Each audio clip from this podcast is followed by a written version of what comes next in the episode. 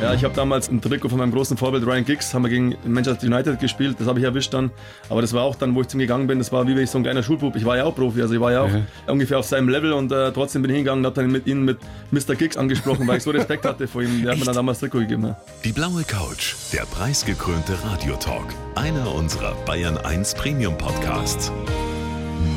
Hören Sie zum Beispiel auch mehr Tipps für Ihren Alltag mit unserem Nachhaltigkeitspodcast Besser Leben.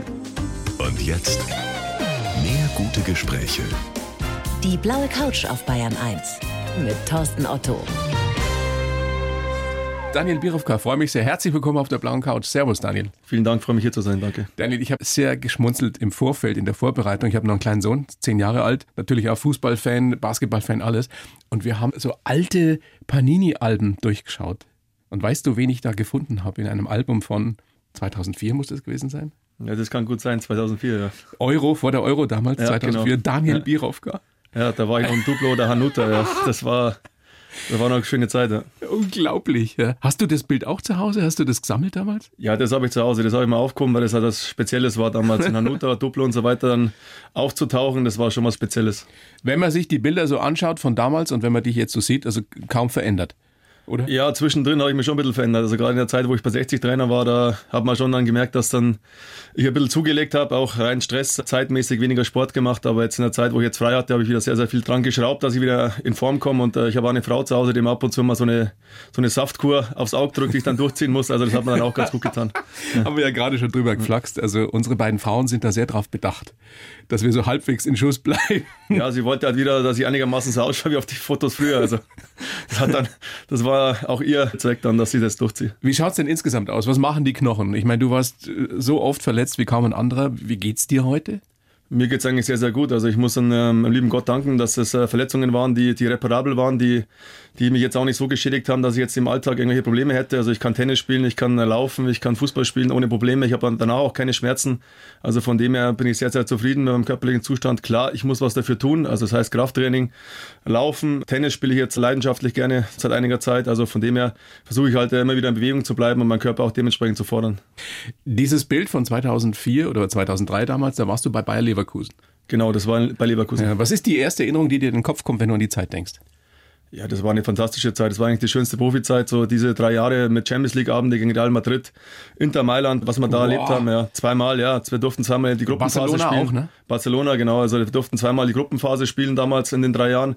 Ja, das war schon fantastisch. Das war jedes Mal ein absolutes Highlight. Das konnte man auch nicht vergleichen mit Bundesliga, obwohl es Bundesliga sagt man ja schon, dass es das eigentlich ein Wahnsinn ist. Erste Bundesliga, aber Klar, wenn du dann gegen diese Topstars aufgelaufen bist, haben gegen Real Madrid gespielt, da hat der Zidane, Beckham, Roberto Boah. Carlos, also das war schon fantastisch. Hast du Trikots von Zidane? Zidane habe ich leider nicht erwischt. Ne. Weil offensives Mittelfeld hätte sich ja angeboten. Ja, ne? ich habe damals ein Trikot von meinem großen Vorbild Ryan Giggs, haben wir gegen Manchester United gespielt, das habe ich erwischt dann.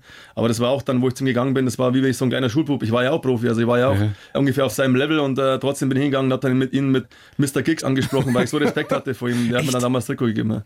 Ein Bayern-Trikot hast du wahrscheinlich nicht daheim, oder? Ein Bayern-Trikot. Siegtor damals gegen ja, Bayern. doch, ich, habe ein Bayern-Trikot zu Hause vom Giovanni Elber. Ja, muss man ja. ja Giovanni geht immer. Ja. Ich meine, England, weil du auch gerade gesagt hast, der Manchester United, das wäre ja vielleicht auch mal ein Thema gewesen für dich, oder? Ja, ich hatte von genau, der Mentalität hättest du da hingepasst. Ja, ich hatte genau in der Zeit, wo ich dann nach, nach Leverkusen gewechselt bin, hatte ich ein Angebot von Fulham. Die waren damals auch in der, in der Premier League. Aber damals war natürlich Bayer Leverkusen im Champions League Finale gestanden. Das war, ich bin direkt danach dann gewechselt. Das war natürlich dann, Leverkusen war damals absolute Topmannschaft in Europa und äh, die Möglichkeit zu haben, dann dahin zu gehen, zu der Nummer zwei damals in Deutschland nach Bayern. Und zu dem Zeitpunkt ja, war schon eine Riesenoption für mich und deswegen habe ich es dann auch gemacht. Mhm. Wie war das eigentlich vom Level her? Du kamst von den 60ern und dann zu einer europäischen Spitzenmannschaft. Wie ist das, wenn man da, ist es im Training genauso oder ist es dann schon nochmal ein Unterschied? Ja, wobei man sagen muss, dass wir natürlich damals bei 60 auch ein sehr hohes Niveau hatten im Training. Also mit Thomas Hessler, Davor Schucker, Harald Czerny und so weiter. Also das waren auch ja, alles gestandene ja. Bundesligaspieler. Und wo ich damals zu 60 kam, haben wir Champions League Qualifikation gespielt gegen Leeds United. Das muss man sich mal vorstellen jetzt. Also vor 22 Jahren, Tabellenplatz 4 in der ersten Bundesliga. Das können sich die Jüngeren wahrscheinlich gar nicht mehr daran erinnern, aber das war wirklich so. Ja. Das war dein Debüt, oder? Gegen genau. Leeds United mit 21. Genau, das war mein erstes Spiel. Ich bin damals von den Bayern Amateuren zu 60 gewechselt und hatte eigentlich am Anfang so einen Hybridvertrag. Ähm, ja, bei den Profis trainieren aber am Anfang vielleicht einmal bei den Amateuren spielen und dann habe ich ihn, Werner Loran so überzeugt, dass er mich gleich im ersten Spiel reingeschmissen hat. Das Schöne ist ja, wenn man so jung ist, dann macht man sich nicht so einen Kopf, ne? Aus Ja, heutiger da- Sicht, wenn du denkst, erstes Spiel Champions ja, League doch, Quali. Da habe ich mir einen ganz schönen Kopf gemacht. Also, wo dann das Spiel immer näher kam und ich immer mehr gemerkt habe, okay, vielleicht stelle ich jetzt wirklich auf. Weil am Anfang habe ich gedacht, ja, wird schon ein anderer spielen, aber und dann war ich immer mehr so dran. Im Training hat er mich immer mehr spielen lassen, immer mehr in die Alf gesetzt und dann war, umso näher es kam und dann war wirklich der Zeitpunkt dann da bei der Besprechung, hat gesagt, okay, Junge, scheiß da nichts, du spielst, aber war schon extrem nervös vom ersten Spiel. an. Hat er gesagt, Junge. Ja, ich, ich glaube schon, dass Junge gesagt hat. Ja. Also mir hat am meisten mit Junge an, angesprochen. Ja, Aber diese Nummer mit England, das hätte doch wirklich zu dir gepasst noch, oder? ja Schaust schon, du gar also- nicht zurück? Denkst dir, das wäre noch eine Chance gewesen, da wäre noch eine Möglichkeit gewesen? Ich, klar schaut man immer ein bisschen zurück und philosophiert ein bisschen, was hätte sein können, aber ich bin jemand, der eigentlich immer nur nach vorne schaut, weil ich, ich denke, dass das Entscheidende ist, dass man das Gefühl hat, man hat alles gegeben in der Zeit. Man hat die Entscheidungen, die man getroffen hat, nach dem besten Gewissen getroffen. Das habe ich, glaube ich, getan. Ich habe alles gegeben in den, in den 15 Jahren als, als Profi und dann gibt es auch kein Zurückschauen mehr. Da musst du einfach damit leben und ich bin auch absolut zufrieden mit dem, was, was war. Wenn wir jetzt mal ein bisschen nach vorne schauen, in die nahe Zukunft, erstmal Pfingsten, erstmal Urlaub mit der Familie, oder? Ja, wir haben jetzt noch ein bisschen Zeit. Wir fahren jetzt im Pfingsten, fahren wir jetzt nochmal in Urlaub mit der Familie. Me- Meine Eltern fahren, fahren auch mit, also richtig nochmal als Family, ähm, weil meine Eltern jetzt auch durch die Corona-Zeit konnten sie jetzt auch nicht so oft jetzt irgendwo hinfahren. Und jetzt haben wir gesagt, okay, als Familie nochmal fahren wir mal irgendwo hin. Weil die letzten Jahre waren wir auch relativ wenig zusammen und das wollen wir jetzt einfach nochmal genießen, die Zeit. Wo geht's hin? Nach Italien wahrscheinlich. Nach Italien, ja. mit den anderen allen. wo, der, wo der Bayer halt hinfährt, gell? Ja, genau, Am ja. Pfingsten. Ja, wir haben jetzt dieses Mal uns nicht dazu entschieden, irgendwo hinzufliegen und meine Eltern haben da ein Hotel, das, da bin ich schon als kleines Kind hingefahren, da fahren sie seit 30 Jahren hin, das ist ein familiärer Betrieb und da sind wir wieder da. Das heißt, da hast du wirklich noch so Kindheitserinnerungen. Ja, definitiv. Also jetzt mein ganzes, also dadurch, dass mein Vater Trainer war, hatten wir auch nie diesen Slot, also in den Sommerferien wegzufahren. Wir hatten auch nur diese zwei Wochen immer, wo wir gefahren sind. Und da sind schon einige Erinnerungen drin. Und danach geht's dann am 20. glaube ich los als U17-Coach bei Unterhaching. Genau, dann geht's. Schöne Aufgabe. Ja, Also ich meine, viele haben darüber spekuliert, was der Birovka jetzt alles macht, wo er hingeht als Chefcoach und Augsburg vielleicht oder was weiß ich was. Aber das ist doch wirklich was, wo du was bewegen kannst. Ja, die meisten waren definitiv überrascht von der Entscheidung, aber wie gesagt, die stecken nicht in mir drin. Ähm, Die wissen nicht genau, warum ich die Entscheidung so treffe, wie ich es jetzt getroffen habe. Und ich bin absolut happy mit der Entscheidung, weil ich jetzt einfach weiß, dass es, es fühlt sich momentan richtig an. Klar, ich hatte ein Angebot von Duisburg, Halle, dann äh, von zwei anderen Vereinen, die wo jetzt noch ähm, Ambitionen haben, in die dritte Liga auf, aufzusteigen. Also hätten wir auch definitiv im Profibereich bleiben können, aber mir war es in dem Moment jetzt nicht so wichtig, im Profibereich jetzt zu trainieren, sondern ein gutes Gefühl zu haben, wenn ich nach Hause komme, meine Familie zu unterstützen, meine Eben, das ist eine Kinder Entscheidung für die. Familie gewesen. Oder? Genau, es war eine Entscheidung für die Familie.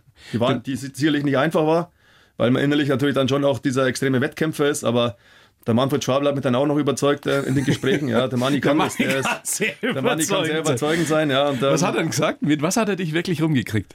Ja, der hat einfach gesagt, du, was musst du mehr als mit 60 aufsteigen? Also jetzt auf Bayerisch. Also, und da haben wir gedacht, ja, das hat jetzt kein Unrecht. und ja, das war also der erste Satz und dann haben wir einfach drüber gesprochen. Da habe ich einfach gemerkt, dass einfach die Chemie sehr, sehr gut stimmt und habe einfach ein gutes Gefühl. Es ist auch ein sehr familiärer Club. Ich passe da, glaube ich, sehr gut rein. Und er hat natürlich auch gesagt, dass die U17 eine sehr, sehr wichtige Mannschaft für ihn ist in dem Verein, weil natürlich da sich ein bisschen die Spreu auch vom Weizen trennt. Und ja, dementsprechend war ich dann eigentlich relativ schnell Feuer und Flamme für die Aufgabe. Was ist denn jetzt wichtiger mit der U17 bei Haching? Der Erfolg der Mannschaft, vielleicht, was weiß ich, Dritter, Vierter werden? Wahrscheinlich mehr ist wahrscheinlich nicht drin insgesamt auf bundesdeutscher Ebene. Oder die Spieler bestmöglichst auszubilden? Ja, Dritter und Vierter, da wäre ich schon sehr, sehr happy. Ja. Also das ist als Untereigens ein absoluter Erfolg. Sie waren jetzt Zweiter in der Bundesliga, was eigentlich ein Wahnsinn ist, wenn man sich überlegt, sie waren vor Bayern München, sie waren vor der TSG Hoffenheim, sie waren vor Eintracht Frankfurt, vom, vom VfB Stuttgart, also vor Erstligisten.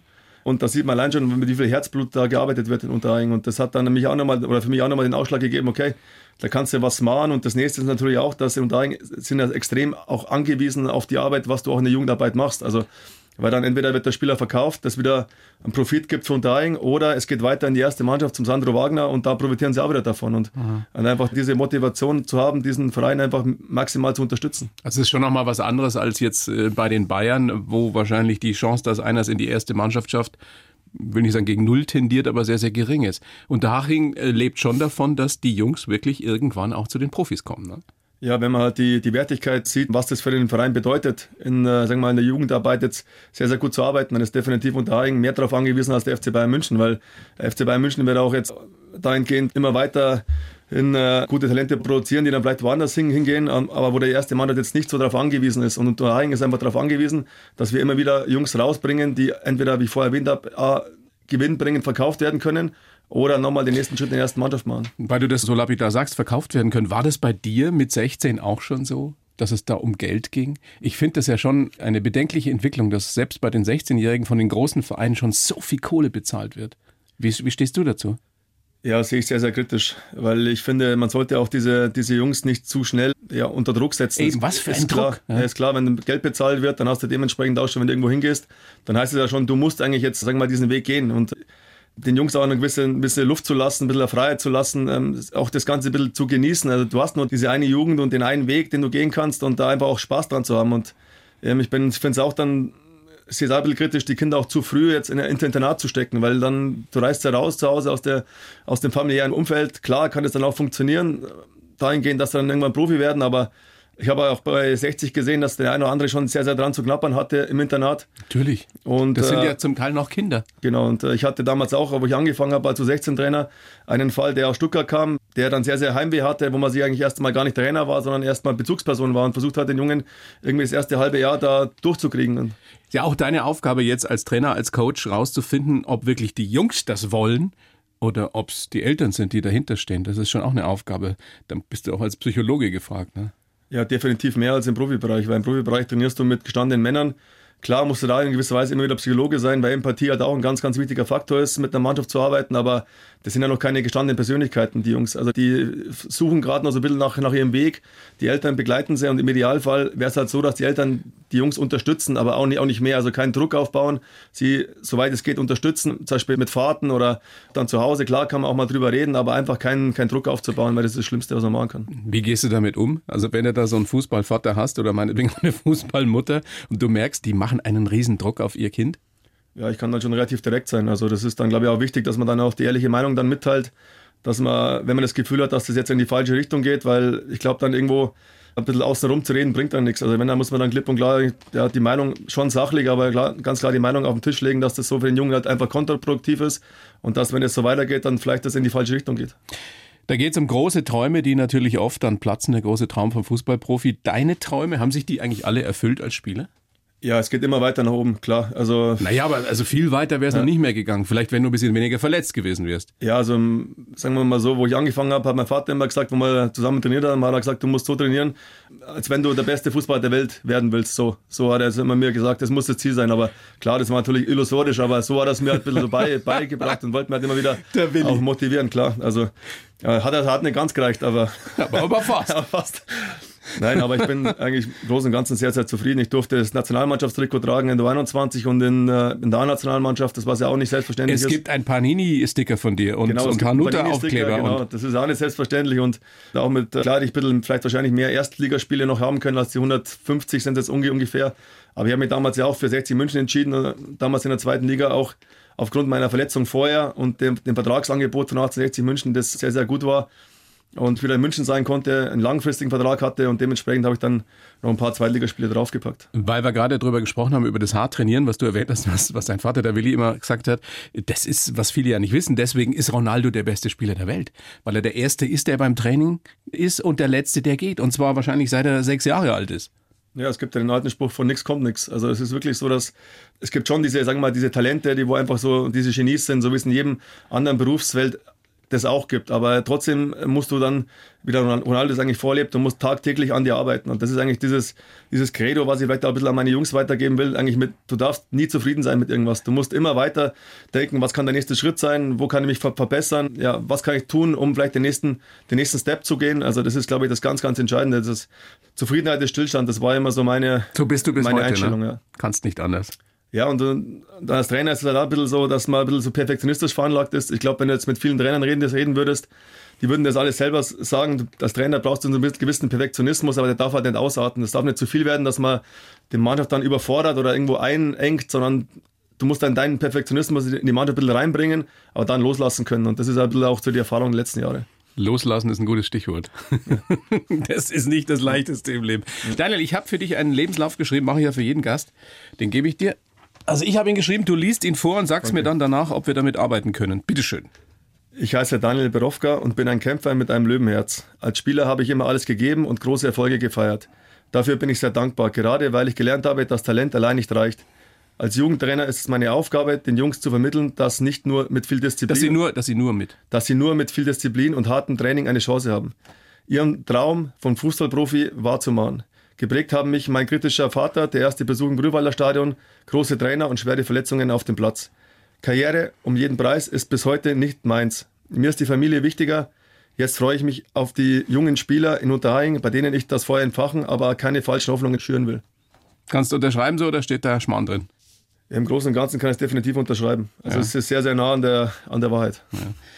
Lass uns doch mal anfangen ganz vorne. Geboren bist du 7. Februar 79 in München, da auch aufgewachsen. Der Papa Willi eben auch Profifußballer. War der dein Vorbild als Bub? Ja, in, gewiss, in, gewisser Weise schon, weil ich dann irgendwann mal die alten VHS-Kassetten entdeckt habe, zu Hause bei uns im Schrank und dann so die alten Spiele aus den 70er Jahren von meinem Vater dann sehen durfte. Klar, das war noch ein bisschen anders äh, wie heute, also nichts mit der DVD oder VHS-Kassetten. Ja, genau, so mit den hochauflösenden Kameras gefilmt, sondern das war noch ein bisschen anders, aber es war trotzdem habe ich mich dann einfach rein, reingezogen, hat mir sehr, sehr viel Freude bereitet, da meinen Vater sehen zu können. Auch, ja, weil es damals noch ein bisschen zusammengeschnitten war und äh, er ja Verteidiger war, war es nicht so oft im Bild, aber trotzdem hat es mich dann gefreut, wenn ich ihn mal gesehen habe. Ist das eigentlich schwer, sagen ja viele äh, Söhne, die aus dem Schatten des Vaters versuchen auszutreten, wenn man so ein großes Vorbild hat? Wenn der Vater einfach so gut war in dem, was er getan hat? Hast du das jemals so empfunden, dass das dann noch mehr Druck ist? Ich habe es dahingehend gemerkt, dass da klar mein, mein Name immer so ein bisschen, oder ich würde immer verglichen mit meinem Vater am Anfang. Also es hat immer geheißen, der Sohn von, ja. Genau, Sohn von. Und dann irgendwann habe ich gemerkt, wo ich dann Profi wurde, wo ich dann meine eigene Karriere gestartet habe, hat es halt irgendwann bei ihm geheißen Vater von. Und da habe ich dann gemerkt, okay, jetzt dreht sich langsam das, oder das schlägt das Pendel jetzt eher so in meine Richtung aus, dass es eher heißt Vater von. Also da habe ich dann gemerkt, okay, jetzt hast du so ein bisschen, jetzt bist du aus einem Schatten rausgetreten, jetzt bist du selber der Berofka, den die Leute, sagen wir mal, an den die Leute denken, wenn sie den Namen hören und nicht an meinen, an meinen Vater. Aber klar war es in der Jugend, war es jetzt ähm, nicht so einfach, weil der Name natürlich in München schon bekannt war. Ja. Du hast mal gesagt, äh, mein Vater ist mein größter Förderer und mein größter Kritiker. Das heißt, ihr habt viel gestritten.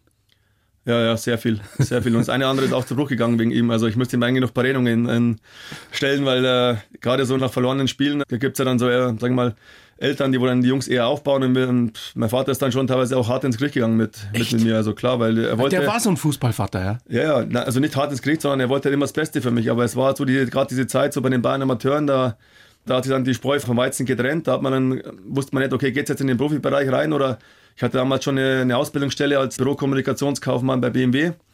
Und er wollte halt, weil er an mich geglaubt hat, dass ich das unbedingt schaffe. Und gerade in der Zeit war er dann schon sehr, sehr kritisch. Aber ich sage es auch, ohne meinen Vater hätte ich es auch nicht geschafft, weil er hat mir das Rüstzeug mitgegeben und auch schon in der Jugend. Wir haben sehr, sehr viel zusammen trainiert. Also er ist mit mir nach Ismaning gefahren, wo er Trainer war, haben dann Einzeltraining gemacht. Also, also ich, ohne meinen Vater hätte ich es definitiv nicht geschafft. So war das damals bei dir. Ist es bis heute so, dass er äh, sehr kritisch ist mit dem, was du tust? Ja, definitiv. Das hat sich nicht, nicht geändert. Also es wird sich auch nie ändern. Und, und, äh, aber es ist halt mittlerweile auf einem anderen Level gelandet, weil ich natürlich jetzt auch, dass ich selber Trainer bin, wir schon auf Augenhöhe diskutieren, aber es ist schon dann also es wird dann teilweise auch schon emotional, aber das Wichtige ist, am nächsten Tag ist es dann wieder vorbei. Also dann nächsten Tag können wir wieder normal reden, aber es ist dann schon so, dass, dass er sich dann ab und zu mal einfach auflegt, weil ich sage, jetzt, weil sonst sage ich vielleicht was, was ich nachher bereue.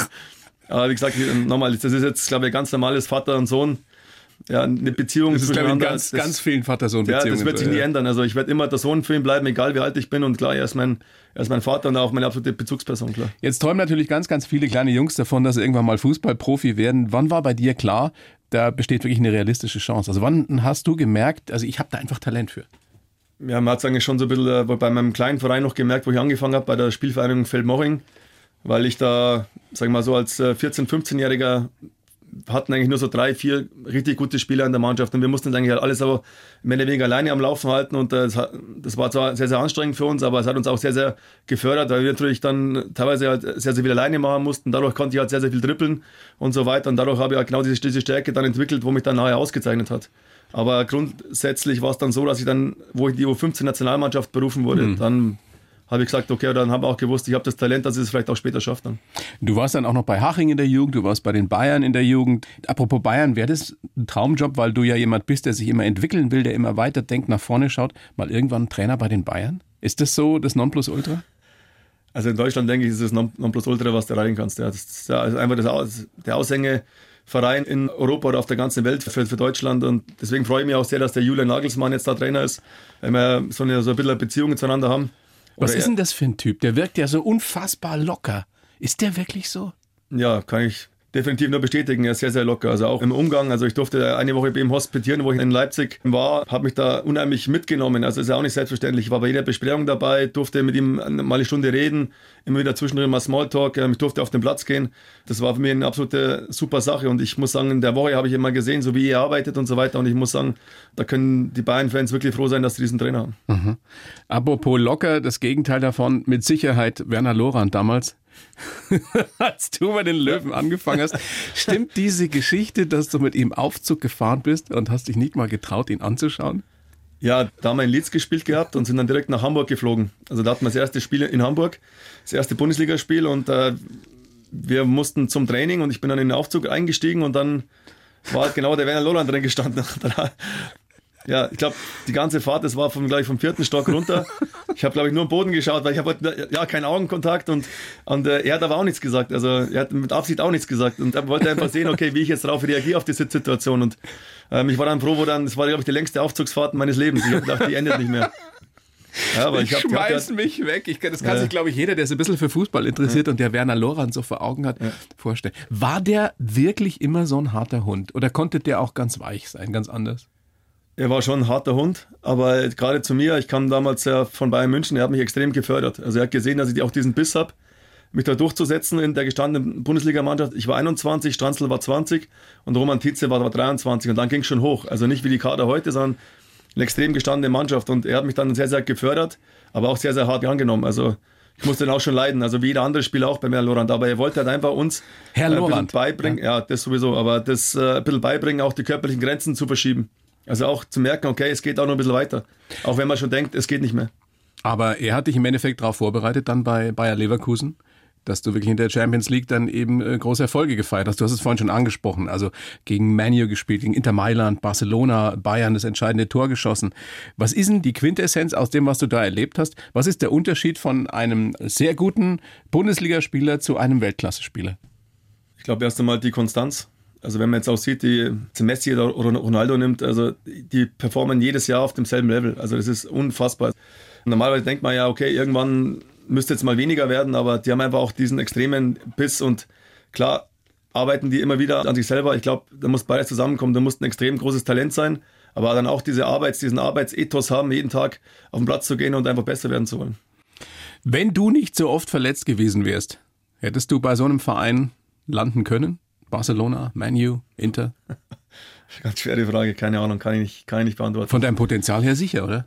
Ich glaube schon, dass ich bei Leverkusen ganz gut aufgekommen war. Also da habe ich schon gemerkt, wo ich dann dahin kam, da waren Spieler wie Nowotny, Lucio, Bastürk, Placente, dann äh, Berbatov zum Beispiel noch, Franz. Das war eine geile Truppe. Ja, es war eine brutale Mannschaft. Also allein schon da unter die ersten elf zu kommen, war schon eine riesen Herausforderung jede Woche. Und ich habe es in den ersten zwei Jahren relativ häufig geschafft. Dann im dritten dann war ich da leider eine schwere Verletzung gehabt mit dem Bandscheibenvorfall, da war es dann nicht mehr so häufig. Du hast insgesamt drei Bandscheibenvorfälle gehabt, ne? Drei, ja. Adduktorenabriss hast du gehabt, Schambeinentzündung. Ja, genau. Was eine super fiese Sache ist. Ja, ja da kommen auch noch ein paar andere Sachen dazu. Ja. Rippenbrüche, Mittelfuß, ja. Knöchel. Aber das Allerschlimmste war, da warst du glaube ich schon beim VfB in Stuttgart, diese Geschichte, du hast einen Knöchel gebrochen und das hat sich dann im Krankenhaus nach der OP entzündet, ein, ein multiresistenter Keim. Boah, Du warst neun Monate außer Gefecht. Und jeder, der sowas schon mal gehabt hat oder davon gehört hat, der weiß, das ist wohl mit den mit schlimmsten Schmerzen verbunden, die du überhaupt dir vorstellen kannst. Du hast dich trotzdem wieder zurückgekämpft. Da haben wir gedacht, das ist unfassbar, oder? Also das hätte auch ganz anders ausgehen können. Ja, das war die schlimmste Zeit bis jetzt in meinem, in meinem Leben. Also nicht, nicht bloß für mich, sondern auch für meine Familie. Das war damals im Trainingslager beim VfB Stuttgart. Ist mal ein Gegenspieler im, im Testspiel von hinten in den, in den, Fuß reingesprungen, auf dem ich gestanden bin und Boah. hat mir ähm, den Knöchel gebrochen. Also aber äh, wirklich ganz schlimm und dann wurde entschieden, dass ich eine Notoperation sofort, dass sie mich sofort ins Krankenhaus fahren, Notoperation. Und wahrscheinlich mit hoher Wahrscheinlichkeit ist bei der Operation, weil es halt so schnell gehen musste, ist dann Keim in die Blutbahn gekommen. Und dann war ich in der Reha und dann nach sechs Wochen hatte ich einmal Schmerzen, aber im anderen Knie, unterhalb des Knies. Und dann haben sie wieder zurück nach Stuttgart haben dann eine Untersuchung gemacht und haben dann gesehen, dass der Keim schon den, äh, den Schienbeinkopf fast aufgefressen hatte von, von innen. Und dann haben sie ihn aufgebohrt und dann kam halt so eine schwarze Schlacke raus und dann haben sie gesagt, okay Junge, jetzt haben wir ein Riesenproblem. Und dann wurde ich auf die septische Klinik in Tübingen verlegt und da ging dann das Ganze los. Also mit vier Monaten Krankenhaus, zwölf Operationen und die Quintessenz war dann, dass sie mir dann einen Ersatzknochen dann eingesetzt haben. Das war dann das, das Ganze. Wie oft warst du wirklich verzweifelt in der Zeit und hast gedacht, ich, ich mag jetzt nicht mehr? Ja, das es- wird nichts mehr. Das war, das war extrem. Ja. Es war auch mit meinem Vater war es extrem, weil er das natürlich auch alles hautnah miterlebt hat. Meine Frau war hochschwanger. Also sie ist immer dann von, von Stuttgart nach, nach Tübingen gefahren, um mich im Krankenhaus zu besuchen, wo sie hochschwanger war. Das war, das war für alle schlimm. Aber im Endeffekt äh, war es dann so, dass, und da kommen wir wieder zu meinem Vater. Es war dann, so glaube ich, nach, nach drei Monaten habe ich dann wo ich dann schon das, das Gefühl gehabt, okay, das wird nichts mehr, ich will nicht mehr und äh, ich gebe jetzt auf und lass mich einfach nach Hause und ich mache irgend- irgendwas anderes. Und dann hat er zu mir gesagt, willst du jetzt aufgeben? Und das war dann für mich der entscheidende Satz. Ich wollte es nicht so stehen lassen, weil irgendwie hat es dann irgendwo innerlich nochmal der Kämpfer raus, rausgeholt, weil aufgeben ging eigentlich nicht für mich. Und dann im Endeffekt war das der entscheidende Satz für mich nochmal, der sagt, okay, jetzt machen wir die anderen fünf, sechs Operationen auch noch und dann hat es Gott sei Dank ganz zum Schluss hat's dann hingehauen. Und du hast dann wieder auf dem höchsten Niveau gespielt. Also du bist dann, später 2007 bist du dann zu den Löwen gewechselt. Ja, und auch da nochmal schwer verletzt gewesen. Und wieder zurückgekämpft. Was ist das in dir, Daniel? Was, was, was sagt, ich gebe nicht auf, ich lass nicht nach? Ja, die Belohnung, sage ich mal, 2007 war dann die deutsche Meisterschaft beim VfB Stuttgart. Ich war zwar jetzt nicht der Stammspieler, aber ich habe trotzdem immer noch 13 Spiele gemacht, auch nachdem ich ein Jahr nicht äh, spielen konnte. Das war nochmal die Belohnung für mich, das zu erleben, auf den Straßen da mit den Stuttgarter Fans zu feiern. Das war unglaublich. 250.000 Leute waren da, glaube ich, auf der Straße. Ja, Das war sensationell. Das war die Belohnung dafür, dass ich mich da nochmal zurückgekämpft habe. Und wie gesagt, und dann sind wir wieder bei Entscheidungen. Ähnlich wie ich jetzt die Entscheidung treffen musste, war es damals entweder zum Löwen zurückzukehren, einen langfristigen Vertrag zu unterschreiben, aber in der zweiten Bundesliga oder nach Bochum oder Bielefeld zu gehen. Gladbach war damals noch so äh, eine Option, äh, aber alles bloß ein oder zwei Jahre, weil sie ja gewusst haben mit meinem Knie. Und 60 hat mir damals einen Vierjahresvertrag gegeben und dann gab es einfach aus familiären Gründen und auch aus Sicherheitsgründen eigentlich nur die, diese Option für mich. Also dein Herz schlägt immer noch für die Löwen. Ja, das wird auch immer so sein, weil ich mit dem Verein auch aufgewachsen bin. Also ich kenne das gar nicht anders. Also es ging immer um die Löwen bei uns in der Familie. Mein Opa war schon Mitglied. Mein Vater war Spieler und Trainer. Also unsere Familie ist jetzt seit 25 Jahren aktiv dabei in dem Verein als Spieler und Trainer und dementsprechend wird es nie, sagen wir mal, dahingehend nie was ändern. Bist du guter Hoffnung, dass das vielleicht schon in der nächsten Saison endlich wieder besser, gut wird bei den Löwen? Ja, nachdem sie jetzt zweimal Vierter geworden sind, also ich hoffe jetzt nicht, dass sie das dritte Mal jetzt werden, sondern dass sie vielleicht jetzt sogar nochmal entweder gleich den direkten Aufstieg schaffen oder wenigstens in die Relegation kommen. Man hat ja gesehen, sie sind jetzt sehr umtriebig auf dem Transfermarkt, holen sehr, sehr viele Spieler. Also klar wird das jetzt erstmal auch eine Zeit lang brauchen, bis es dann auch wieder funktioniert, aber sagen wir von der Qualität her, sage ich, haben sie auf jeden Fall die Möglichkeiten, das zu schaffen. Was mich überrascht ist, dass du vorhin ja schon gesagt hast, dein Körper hat das alles mehr oder weniger gut überstanden. Der, der Ja. ist schon, schon Glück, wie robust manchmal, ja. der ist, oder? Ja. Nein, ich, wie gesagt, man muss einfach jetzt in der Zeit auch sehr, sehr viel investieren. Also man muss schauen, was man isst, was man trinkt. Ab und zu mal eine Saftkur, Ab und zu eine Saftkur, dann, sein muss. Dann ist natürlich auch wichtig, ich bin einmal in der Woche beim Physiotherapeuten, also da habe ich einen, Stammtermin, ähm, der einfach mich, mich an, anschaut, ob alles, alles in Ordnung ist. Weil ich muss einfach meinen Körper pflegen, weil er einfach viele Baustellen hat und ja. Klar. Und als Trainer musst du sowieso körperlich natürlich fit sein, geistig sowieso. Wie ist das jetzt, wenn du jetzt dann anfängst am 20. äh, bei der U17 von Unterhaching? Die Jungs träumen ja nun wahrscheinlich alle oder fast alle von der großen Karriere. Was sagst du denen? Ja, erst einmal geht es darum, sag mal, ihnen so ein bisschen äh, aufzuzeigen, was es heißt oder was man dazu in Kauf nehmen muss, um diesen Weg zu gehen. Also es ist ja nicht bloß so, dass man dann sagt, okay, jetzt bin ich nur 17, dann komme ich mal in die 19, sondern es geht ja erstmal klar um die fußballische Entwicklung, aber auch um die Persönlichkeit. Also was für ein Rüstzeug brauche ich? Es ist einfach ein hartes Geschäft, Profifußball. Es ist nicht leicht. Du hast einen sehr hohen Druck, nicht bloß medial, du hast einen Druck vom Trainer, du hast einen Druck von den Fans. Du musst jede Woche liefern. Es ist so, wenn du jede Woche eine Prüfung schreibst, du wirst benotet, du wirst in der Öffentlichkeit bewertet. Also allein so gewisse Härte gegen sich selber zu finden, dass man gewisse Dinge einfach dann auch abprallen lassen kann von sich selber. Einerseits sage ich schon, du musst mit jungen Spielern anders umgehen als mit Profis. Andererseits so eine gewisse Härte musst du ihnen beibringen, weil die brauchen sie später. Was sagst du einem, wenn du merkst, es reicht einfach nicht mehr? Wenn der große Traum platzt? Stell ich mir wahnsinnig schwer vor. So einem 16-Jährigen zu sagen, hör zu, hier ist Schluss für dich. Ja, es, äh, ich habe das damals bei 1860, wo ich angefangen habe, also 16 Trainer, das waren so die ersten Gespräche, die ich dann führen musste, die waren extrem hart. Und ich habe jetzt auch gemerkt, im Profibereich sind die Gespräche auch definitiv nicht angenehm, aber man weiß, dass der Spieler trotzdem eine relativ hohe Wahrscheinlichkeit hat, dass er nochmal woanders irgendwo aufschlagen er hat wird. sich das ja. ausgesucht, das ist sein Beruf. Genau. Und der wird ja auch im Zweifelsfall das gut bezahlt dafür. Ja. Genau, das gehört Aber so auch ein dazu. 16-Jähriger, Genau. Und beim 16-Jährigen zerstörst du in dem Moment natürlich den absoluten Traum und waren sehr, sehr schwierige Gespräche, aber ich habe dann auch gemerkt, lieber gerade heraus, also die Wahrheit auf auf den Tisch legen und dann immer noch, habe immer noch die Option, dadurch, dass ich in München sehr, sehr gut vernetzt bin oder vielleicht halt auch in Deutschland, so im, im süddeutschen Raum gut vernetzt bin, dem Jungen da vielleicht auch nochmal zu helfen, dass er vielleicht über eine andere Option dann vielleicht den Traum noch verwirklichen kann, aber im ersten Moment ist das für einen Jungen natürlich ein Schlag ins Gesicht. hast du dich schon mal getäuscht in einem? Wo du dann danach hast sagen müssen, naja, Mensch, ja, vielleicht hätten wir es doch nochmal. Ja, so, so definitiv nicht, aber es gibt so einen, so einen Spruch, jeder Trainer hat so seine Leiche im Keller. Ist klar, du bist nie rein objektiv, du hast immer einen, einen subjektiven Eindruck, so wie du warst als Persönlichkeit oder wie du bist oder wie du als Spieler warst und dann ist klar, dann hast du den einen oder anderen vielleicht einmal falsch eingeschätzt und ich glaube, da kann kein Trainer davon sich behaupten, dass er immer jeden richtig eingeordnet hat, aber so definitiv einfallen momentan wird mir jetzt keiner. Mhm. Wie ist das eigentlich im Fußball? Also ich weiß, dass im Basketball so ist, dass da zum Teil wirklich gesichtet wird nach, nach Körpergröße schon, auch schon in, in jungen Jahren. Ist es beim Fußball auch so, dass da nach bestimmten körperlichen Kriterien ausgesucht wird? Oder dass das Ausschlusskriterien sind? Also ich kenne jetzt einen Verein, der das definitiv macht. Den will ich jetzt aber jetzt nicht unbedingt jetzt nennen, der extrem auf die physischen Aspekte schaut, weil das halt auch später für den Verein sehr, sehr wichtig ist, äh, weil die Philosophie darauf ausgelegt ist, auf physisches Spiel, auf athletisches Spiel dann muss man vielleicht auch diesen Weg gehen. Das kann ich dann auch definitiv verstehen. Aber dann wäre ein Messi zum Beispiel niemals Profi geworden. Also bei dem ne? Verein wahrscheinlich nicht, ja. Also man muss, glaube ich, immer auch ein bisschen so die Philosophie sehen bei dem Verein. Und es gibt halt diese retardierten Spieler, die wohl einfach nur ein bisschen länger brauchen, um sich zu, zu, entwickeln. Und diese accelerierten. Aber es kann genauso sein, dass einer, der wo ein bisschen später dran ist, ich war auch, auch eher einer, der wo ja, eher immer kleiner war, immer ein bisschen schmächtiger war aber dadurch natürlich dann andere Waffen nutzen mussten. Also ich musste mehr trippeln, ich musste mich irgendwie cleverer anstellen. Schneller sein? Ich musste schneller sein als die anderen, ich musste im Kopf schneller sein. Und diese Jungs überholen dann die anderen oft dann im Nachhinein. Deswegen, ich würde nie einen Jungen wegschicken, von dem ich überzeugt bin, nur weil er die, die körperliche Größe oder diese Physis nicht hat. Dein Sohn ist 16? Hat der nie Fußball gespielt? Ja, mein Sohn ist jetzt genau der Jahrgang, den ich dann jetzt ja. übernehme, also 2006. Ja. Ja, er hat angefangen bei Waldeck Obermenzing, weil wir wohnen ja in Obermenzing. Aber man hat gemerkt, er hat nicht dieses Feuer gehabt für den Fußball, also diese, diese Leidenschaft. War das hart für dich? Also zu sehen, dass er das nicht will oder dass das ihm nicht so wichtig ist? Ja, am Anfang war es ein bisschen komisch, weil ich wollte dann immer ein bisschen äh, trainieren mit ihm und wollte halt dann Fußball spielen mit ihm und, und dann hast du gemerkt, es war für ihn immer mehr Qual. Also er hat es nicht gerne gemacht, sondern er hat es gemacht, weil ich es halt gerne mhm. gehabt hätte, dass ich jetzt mit ihm trainiere. Und das war dann so, wo ich dann irgendwann gesagt habe, du pass auf, wegen mir musst du das nicht machen. Mach deinen Weg, mach die Sportarten, die, die du gerne machst und dann hat sich da irgendwann dazu entschieden, mit dem Fußball aufzuhören. Wobei ich im Nachhinein sage, wir sind jetzt gar nicht so unfroh drüber.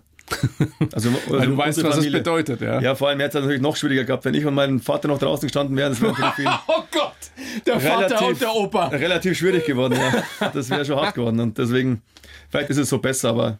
Aber die Kleine ist auch sehr sportlich, ne? Ja, die Kleine, die spielt Hockey. Die spielt beim TUS Obermenzing. Die, spielt, die Damen spielen zweite Bundesliga muss ich sagen, bin ich total äh, happy, dass sie das macht, weil der Verein wirklich auch super aufgestellt ist. Also sie haben hauptamtliche Trainer. Also man merkt auch, das ist eine Bundesligamannschaft, also die werden jetzt auch schon gefördert und so weiter. Und sie ist wirklich sehr, sehr gut. Also ich bin mal gespannt, wo der Weg hingeht. Hm. Da ist die Gefahr dann wahrscheinlich geringer, dass der Opa auch wieder draußen steht, oder? Ja, der steht da draußen. Aber da ist er auch dabei. Aber, aber, das Gute ist, aber das Gute ist, da kann er nicht mitreden, weil da hat er keine Ahnung davon. Das ist. Das ist das Gute. Beim Fußball kann er mitreden. Was ihn aber, aber nicht davon abhält, oder? Ja, ja er probiert es immer wieder, aber, aber, also meine Mutter sagt dann, jetzt sei mal still bitte. Sensationsfamilie. Daniel, ich freue mich sehr über deinen Besuch, dass du da bist. Bedanke mich sehr bei dir für das Gespräch. Gerne. Wünsche dir ganz viel Erfolg bei Unterhaching. Schöne Grüße an den Manni Schwabel.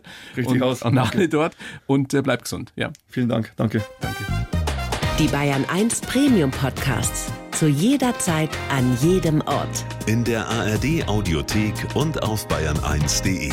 Bayern 1 gehört ins Leben.